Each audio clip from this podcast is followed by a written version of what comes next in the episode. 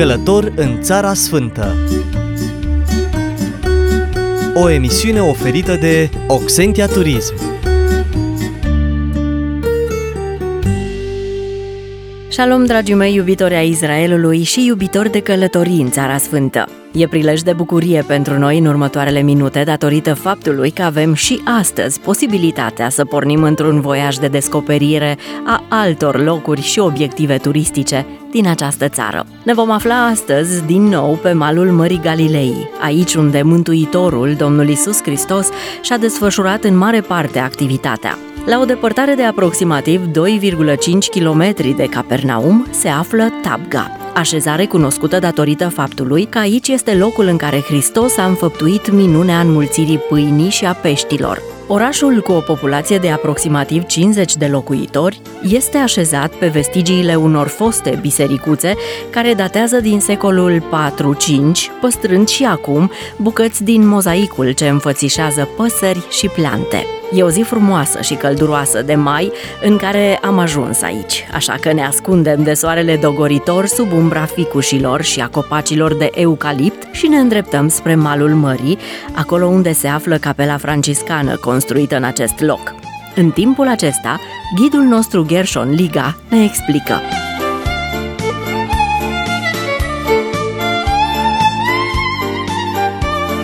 Nu departe de noi, aproape la vreo 300-400 de metri, există un loc care se numește Tapha. Tapha și denumirea de Tapha vine de fapt de la cuvântul heptapegon, care înseamnă șapte izvoare. Deci în zona în care ne aflăm noi erau șapte izvoare care au dat toată zona în care ne aflăm, iar aici s-au, s-au petrecut două evenimente mari. La Tapha, deci care este la distanță nu prea mare, a fost înmulțirea pâinilor, iar aici unde mergem noi acum, se arată Domnul Isus a treia oară după înviere. Vedeți, într-adevăr, că sunt izvoare care izvoresc. Din cele șapte, la ora actuală, încă sunt, deci încă uh, iese apă din, din cinci izvoare. Dar șapte izvoare sunt consemnate în istorie cu aproape cu mie și vreo 700 de ani în urmă. Au fost uh, pelerini care au vizitat zona și ei, ei povestesc despre cele șapte izvoare care au existat în zona noastră, în care ne aflăm. Uitați, în stâng avem un eucalipt Eucalipții au fost aduși din Australia, dar acum se taie, cresc foarte tare, mai ales în zonele unde, sunt, unde au suficientă apă. Din nou avem ficuși deasupra.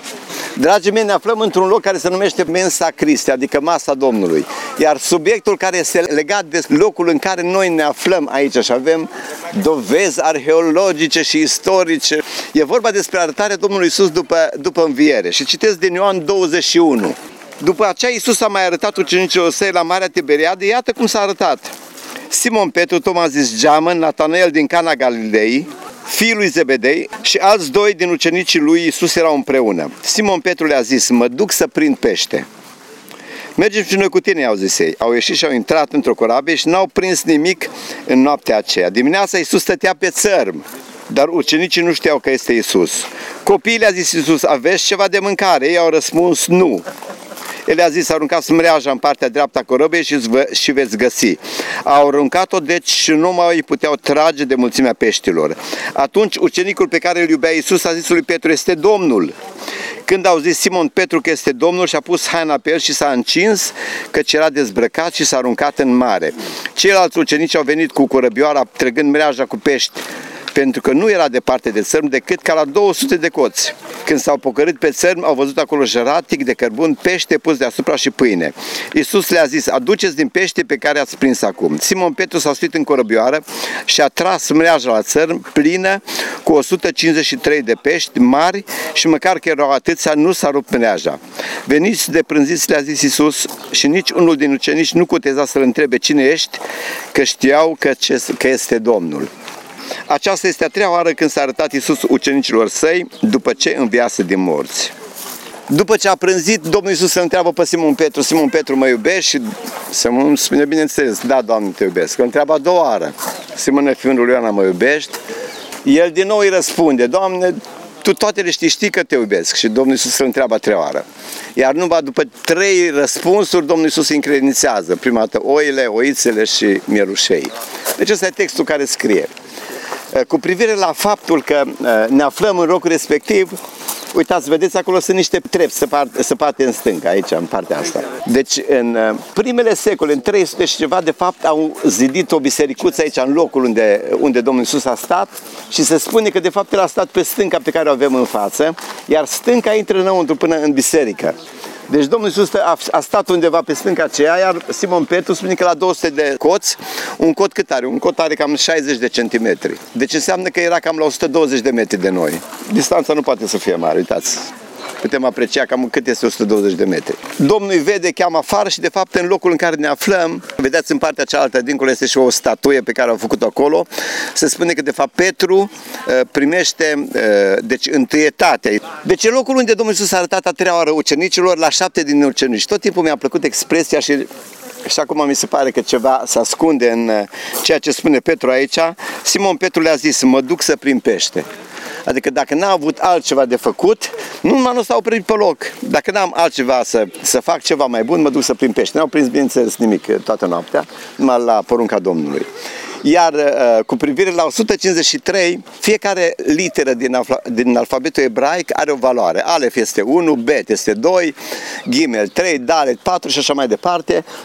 Până începe Iud înseamnă 10, uh, Haf 20, Lame 30 și așa mai departe.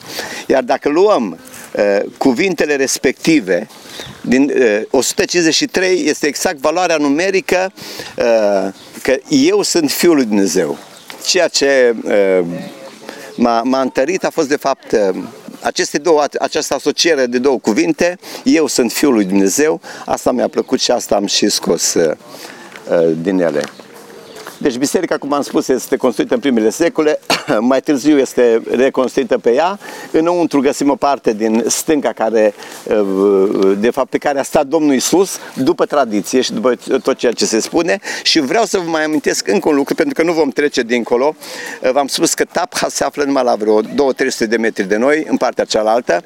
Aproape 200 sau 300 de ani, o altă stâncă, care nu la, la distanță nu prea mare, a fost venerată de către uh, ucenici și de către toți care, care erau în zonă ca fiind locul unde Domnul Isus a făcut înmulțirea pâinilor.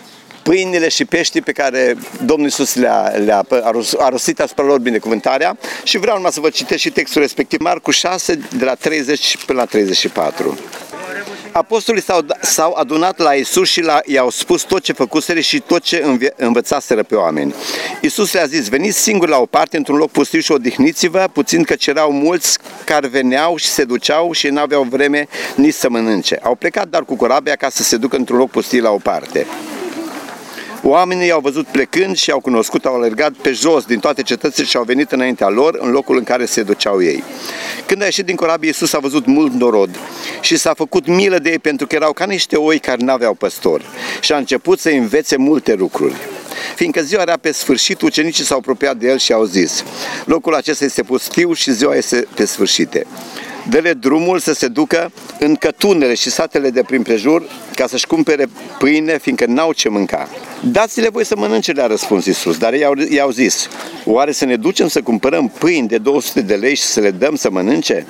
Și el i-a întrebat, câte pâini aveți? Duceți-vă de vedeți. S-au dus de au văzut câte pâini au și au răspuns, cinci și doi pești. Atunci le-a poruncit să se așeze pe toți cete, cete pe iarba verde s-au așezat jos în cete de câte 100 și de câte 50. El a luat cele cinci pâini și cei doi pești, și-a ridicat ochii spre cer și a rostit binecuvântarea. Apoi, aflând pâinile, le-a dat ucenicilor ca să le împartă norodului, asemenea și cei doi pești i-a împărțit la toți. Au mâncat, toți s-au săturat și au ridicat 12 coșuri pline cu fărâmături de pâine și cu ce mai rămăsese din pești. Cei ce mâncaseră pâinile erau 5.000 de bărbați. Deci, textul despre care v-am vorbit despre mulțirea pâinilor este la distanță nu prea mare de noi. V-am spus că este o piatră care în primele secole era uh, adorată și era respectată ca fiind locul unde Domnul Iisus a făcut înmulțirea. Diaconul Iosif, care era în cezarea, el primește dreptul ca să construiască Domus Eclezia, bisericile, adunările acelea, să zic așa, una dintre ele a fost construită la Tapha, nu la depărtare mare de noi. Deci locul în care ne aflăm este mulțirea pâinilor, iar aici a fost uh, arătarea de la Marea Galilei. Domnul Iisus știți că le-a spus la ucenici să meargă în Galileea și acolo se va, se va întâlni cu ei.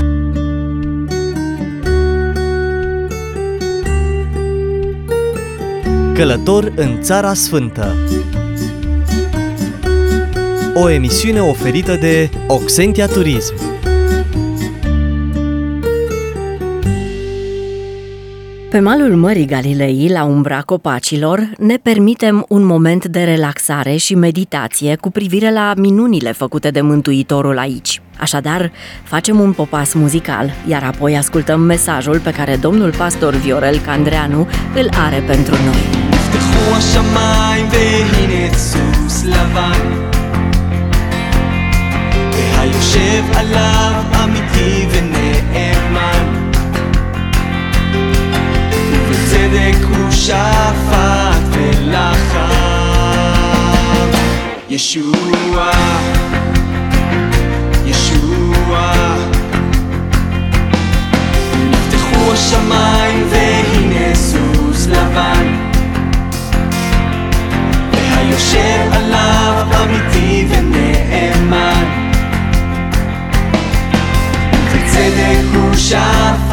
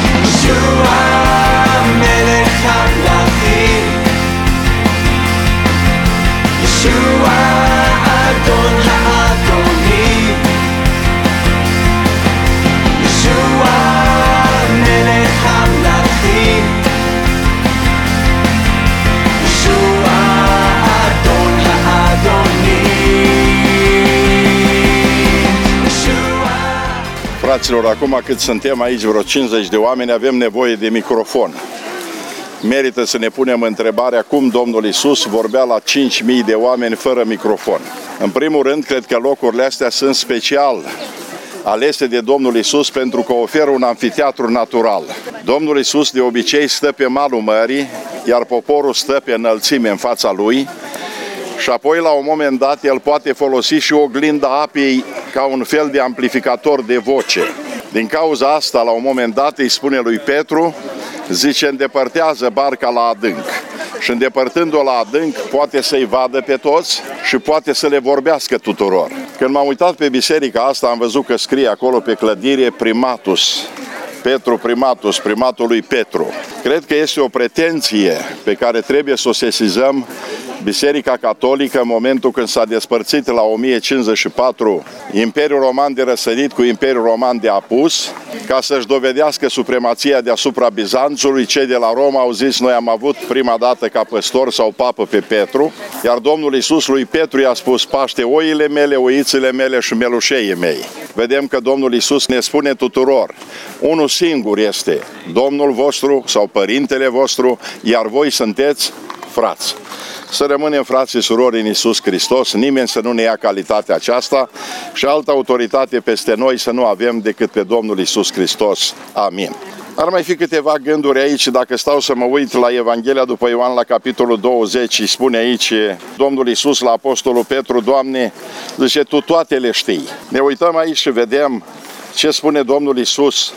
Domnul Isus știe dacă noi îl iubim sau nu îl iubim. În momentul când pune întrebarea, mă iubești, Doamne, Tu știi dacă te iubesc sau nu. Apoi Domnul Isus Hristos spune aici în felul următor. Adevărat, adevărat îți spun că atunci când erai mai tânăr, singur te încingeai și te duceai unde voiai. Domnul Isus cunoaște toate umblările tinereții tale. Pe unde ai îmblat, când a fost ideea sau în mintea ta a apărut gândul că vrei să ieși de sub autoritatea părinților, că vrei să ai altă locuință, că vrei să ai independență.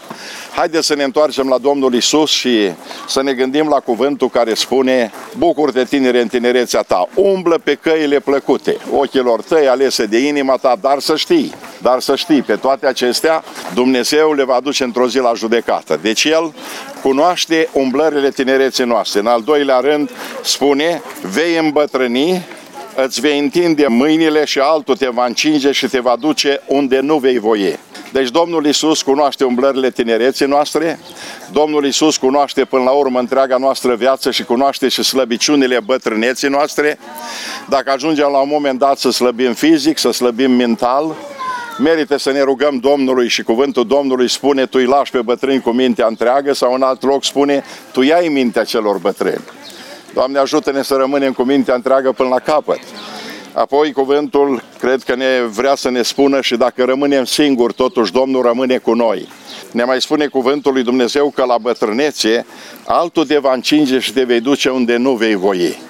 Și uneori trebuie să te duci după copii și te duci ca cloșca după pui în locuri în care nu voiești.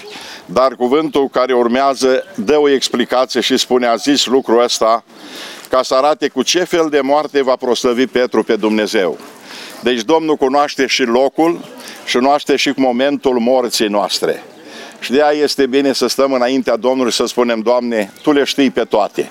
Și pentru că Tu le rânduiești pe toate, iartă-mă pentru ceea ce a fost în tinerețea mea nepotrivit. Însoțește-mă în calea pe care merg ca să fie calea ce duce în veșnicie. Fii cu mine în bătrânețea mea, în neputințele care apar, sau poate în singurătate, luându-l pe celălalt de lângă mine. Și, Doamne, ajută-mă să trec în veșnicie la timpul potrivit, acolo unde Tu hotărăști, dar să fiu ca unul care pleacă în veșnicie credincios. Ferice de morții care mor în Domnul.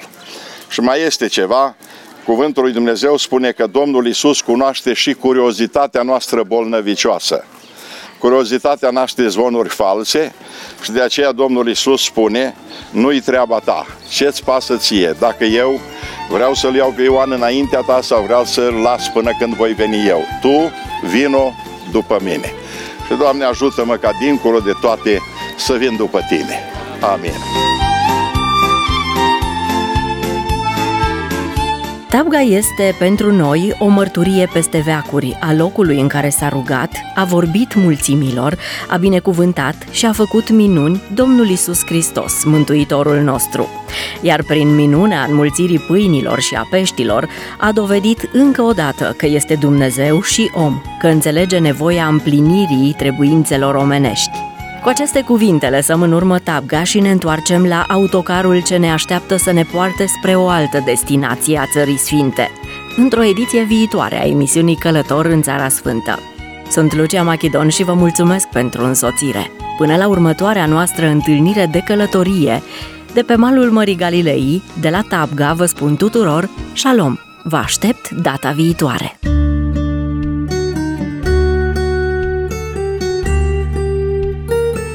Călător în Țara Sfântă. O emisiune oferită de Oxentia Turism